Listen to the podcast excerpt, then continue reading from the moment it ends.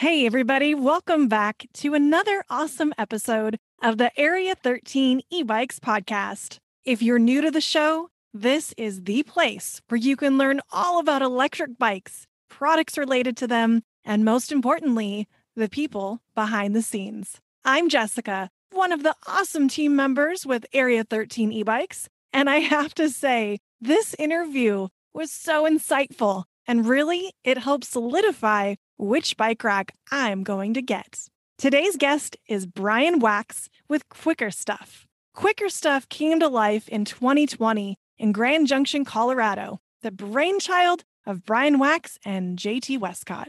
And as a passionate outdoor enthusiast, they both felt a calling to provide high quality recreation products that were 100% invented and manufactured in the United States he wanted to take advantage of the fact that he had this 15 year history of customer feedback and he wanted to take it and take it to the next level and profit from it. To the guy's credit, he's obsessed in the best way with making a better bike rack.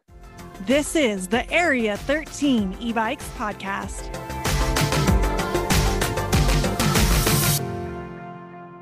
All right. This morning, we have Bryan Wachs and he is here with quicker stuff. Bryan, I'm so pleased that you decided to join us today. Thanks for having me. I'm so pleased that you asked with all the cool stuff you guys are doing.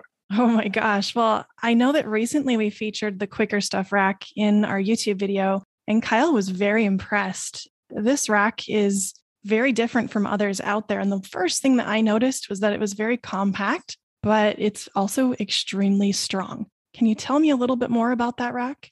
Well, Cal Phillips has a history of basically creating the hitch rack space with his other company. I'm not allowed to name it, but you are um, legally, just so you know. You probably know his other brand. And he listened to his customers since 2000. I mean, he he was direct to consumer on the internet from 2000. He only sold direct to consumer. He only made one rack that he iterated on for 15 years, listening to customer feedback and such. And he exited the company in 2015 and then he decided i want to make a better version of the rack. He started going business for himself and then after a few months he decided i need help.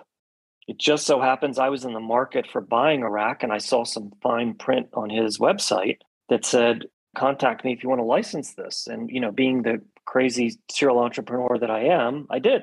We started talking and then he said okay i choose you and your agency to start helping me market. And then we started talking about manufacturing. I said, well, why don't you visit Grand Junction? We have this little aerospace oil and gas manufacturing hub here, and DT Swiss is here. Canfield Bikes is here. MRP is here. You know, why don't you come here and check it out and see if we can introduce you some manufacturers?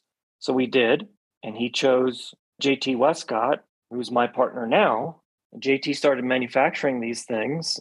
And after a few months, Cal said, you know what? I can't do this. I'm too old and I need help. So we made a deal with him and we licensed the technology from him. And to his credit, he fixed the six problems we like to call it with his old rack and he added 14 more patents. And he listened. To me, that's the true challenge of any entrepreneur is are you willing to set aside your ego and listen to the feedback of your customers? And in a recent article, he actually said it's listed on your website as part of his story. He said, I'm an inventor. Critical thinking and innovation are second nature to me. And he was working for One Up Rack. I know you can't say the name, but can you confirm that that's true? Yeah, he used to own the company. That's his old company. So he was the owner. Was he also the founder, the creator, everything oh, from yeah. the beginning?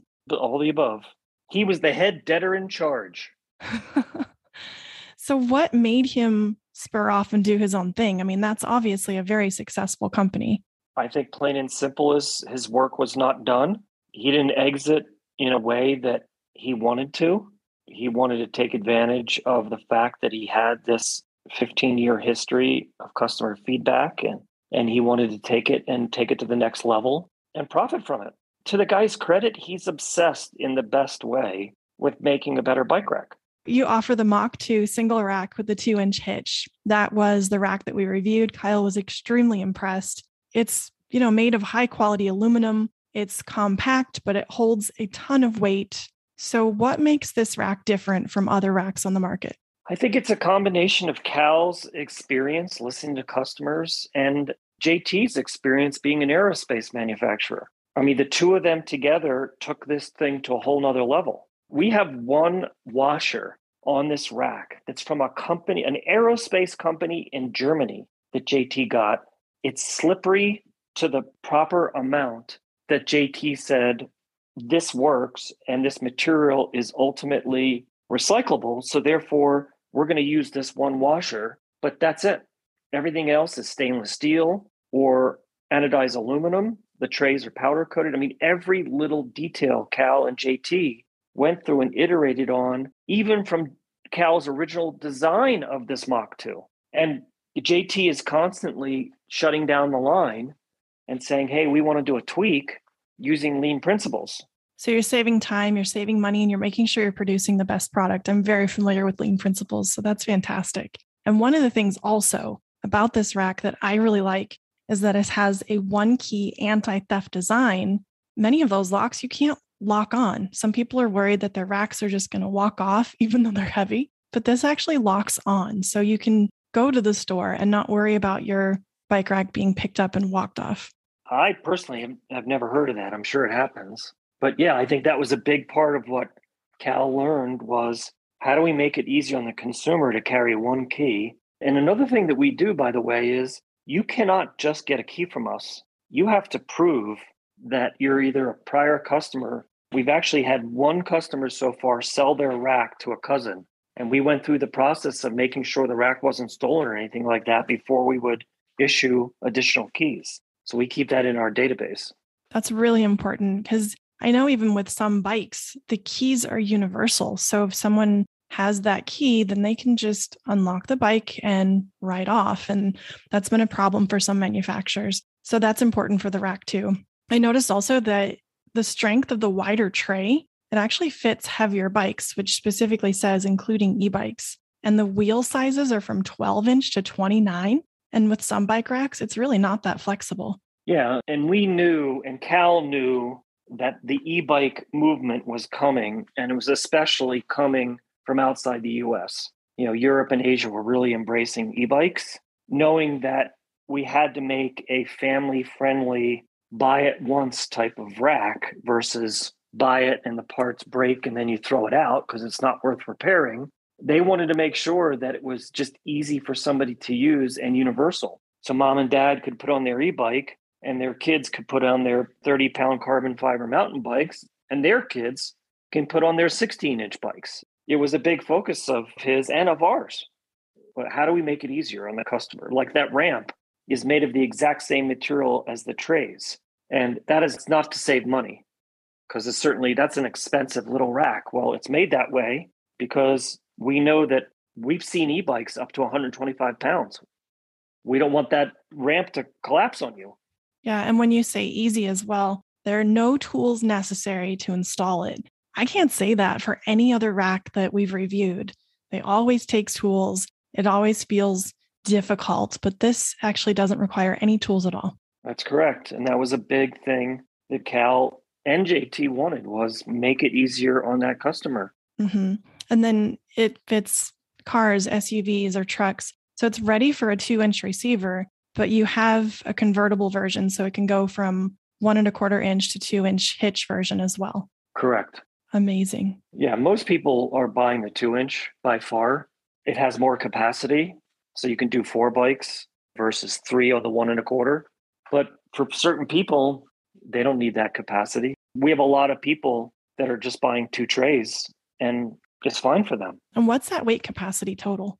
Depending upon the configuration, it's up to 300 pounds. Right now, that is a an insurance figure. Our insurance company said, look, we finally broke the rack at 1,200 pounds. Let's keep it at 300 pounds for a few years to get feedback from customers to make sure we're safe. So we all agreed, let's keep it at 300 pounds. And really, the average e bike is probably about 70 pounds, just depending. At 300 pounds, this rack can take it. It's you're not going to worry about putting a couple of e-bikes on this rack at all. Yeah, so far we've had zero issue. The function of how far the weight is from the rear axle is the actual physics. It's not from the hitch itself. The vibration the wobbling, for lack of a better term, starts at the rear axle, apparently. So the farther that last bike is away from that axle, the more movement it gets. That's why we have a weight chart on the FAQ as to how you have to align your three or four bikes to make sure that you're in good shape. So it sounds like you're making it easier to not only install, but to be an owner of this rack. You want to make sure the customers are educated so that they're not going to come back and say, oh, this happened. That way they have the information and they're prepared. No question. I mean, we want to make it easier, but also we've learned, and I'm sure every company has learned this, that the customer has to take responsibility too. You can't just get behind a car and not know how to use the brakes. You have to know how to use this rack. You have to wiggle it when you install it. When you're tilting it up and down, you have to wiggle it. There's a lot of pressure on in there on purpose. When you're putting the bikes on, and you have to get on the end of the bike and push that arm one final tug on each side because it's the pressure against the tire what holds that thing on. You just can't close the arms and walk away. We've already had one customer. Ironically, I actually ran into a customer in Moab and he's an engineer and he wasn't putting it on right. He was like, lucky I met the guy. And I said, You're an engineer and you didn't read the directions? He goes, I know. You're right. People got to take responsibility. They got to slow down and protect not only themselves, but think about the liability if that bike drops off the back and hurts somebody behind you. That's why you've created this to be safe, to make sure that it's made of strong materials and that you have directions and you've really poured through the questions to make sure you're answering all of those. I see that uh, there's actually a question that says, What if I have fenders on my bike? We do sell bikes with fenders. So I'm sure our listeners are curious as well. Well, there's two easy solutions, and we're actually creating a third as we speak.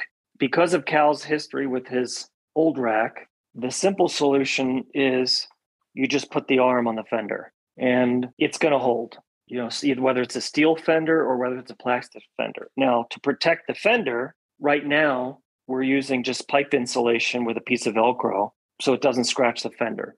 But we're making a third way of doing it um, that's in the design phase right now to attach the rear wheel of the bike to the tray. In the front wheel, it's never a problem. You know, fenders basically don't go past, let's call it 1130. They go from 1130 till like 130 on the clock.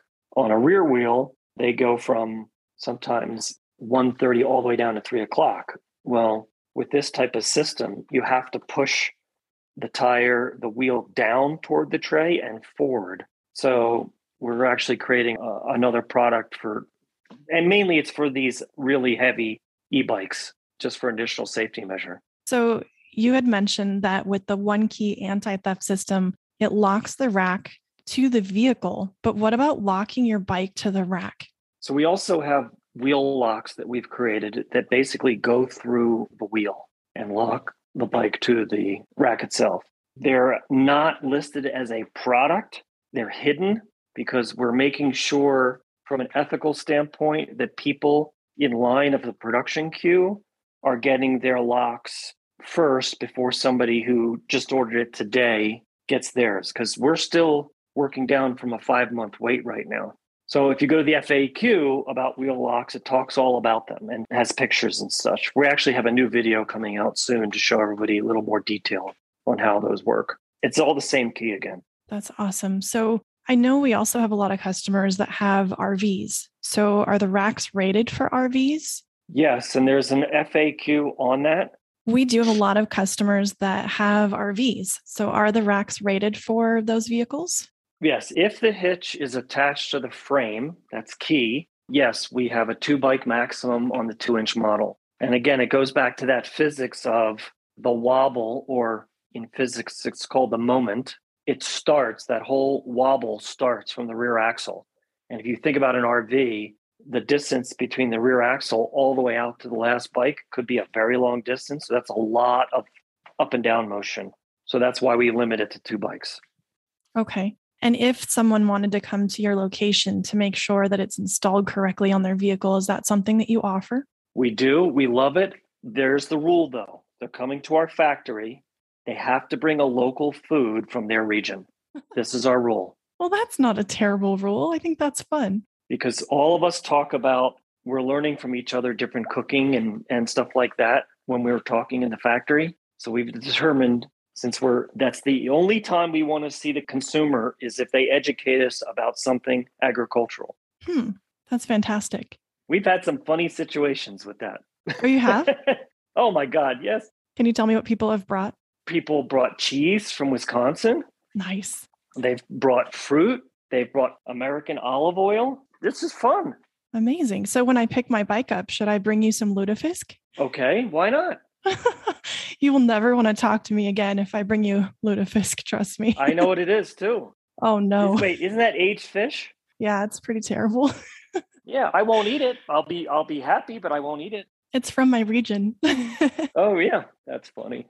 if I don't want to come visit because I don't want to poison you with the lutefisk from Norway, what about delivery? If I were to order, let's say today, how soon do you think I could get my rack? Well, to be conservative, I would say five months. Here's what's going on with us. So let's talk about supply chain for a second. So, number one, we were a startup in January of 2020. So, not a lot of companies wanted to even deal with us. They had other consistent customers that they wanted to supply aluminum, et cetera, to. Now, because of JT's reputation and his 30 years of experience manufacturing, we got in with a foundry in Salt Lake. It's a national company and they have one outlet in Salt Lake. So we were able to get aluminum extrusions. They have been incredible. Now, incredible also means they've been struggling. I don't know the latest figure, but I remember at one point they said they were 30 people short in their foundry. So wow. I don't care if they have 300 employees or 100 employees, that's still a big number. It is. What they were doing was constantly telling us our lead time is 26 weeks, it's 35 weeks. At, at, at the maximum, it got up to 42 weeks. So the bet that we had to make was based on our pro forma and my confidence in marketing this we ordered aluminum quarterly based upon what we thought the need would be. And we placed those orders 42 weeks ago. Wow. We just got our first quarterly shipment in January, at the end of January of 22, after waiting 42 weeks. By the way, it's down to 38 weeks now. So okay. that's some good news. But we're trying to guess based upon budgets what our sales are going to be 38 weeks from now. That is crazy. My CFO, I cannot believe he's not bald by picking all his hair out of his head. That exercise is challenging to say the least. The orders that we thought that we were going to fulfill upon became much greater than we thought. So we actually stopped marketing, basically saying, we just need to concentrate on these customers who are coming in organically and not try to grow the company too quick because we're constrained by the aluminum mainly you've got a pretty long wait list already. So it's not like you really need to bring in a lot more traffic with that right now. Well, need and want are two different things. True. We want to and need to to become a viable company. You know, right now, in the normal sense of the word, when it comes to banking and getting lines of credit, et cetera, et cetera, we're technically not bankable yet. You know, we still have to personally sign and guarantee loans and things like that to expand to make this a profitable company, especially when you're building a factory in the US, you have to get to a break even. Well, we're close to our break even, but we haven't surpassed our break even. Part of that is a function of volume. So we're constrained by our supply chain, but at the same time, we need to increase volume to become sustainable. Am I concerned about it? Of course. If Sears can go bankrupt, so can we.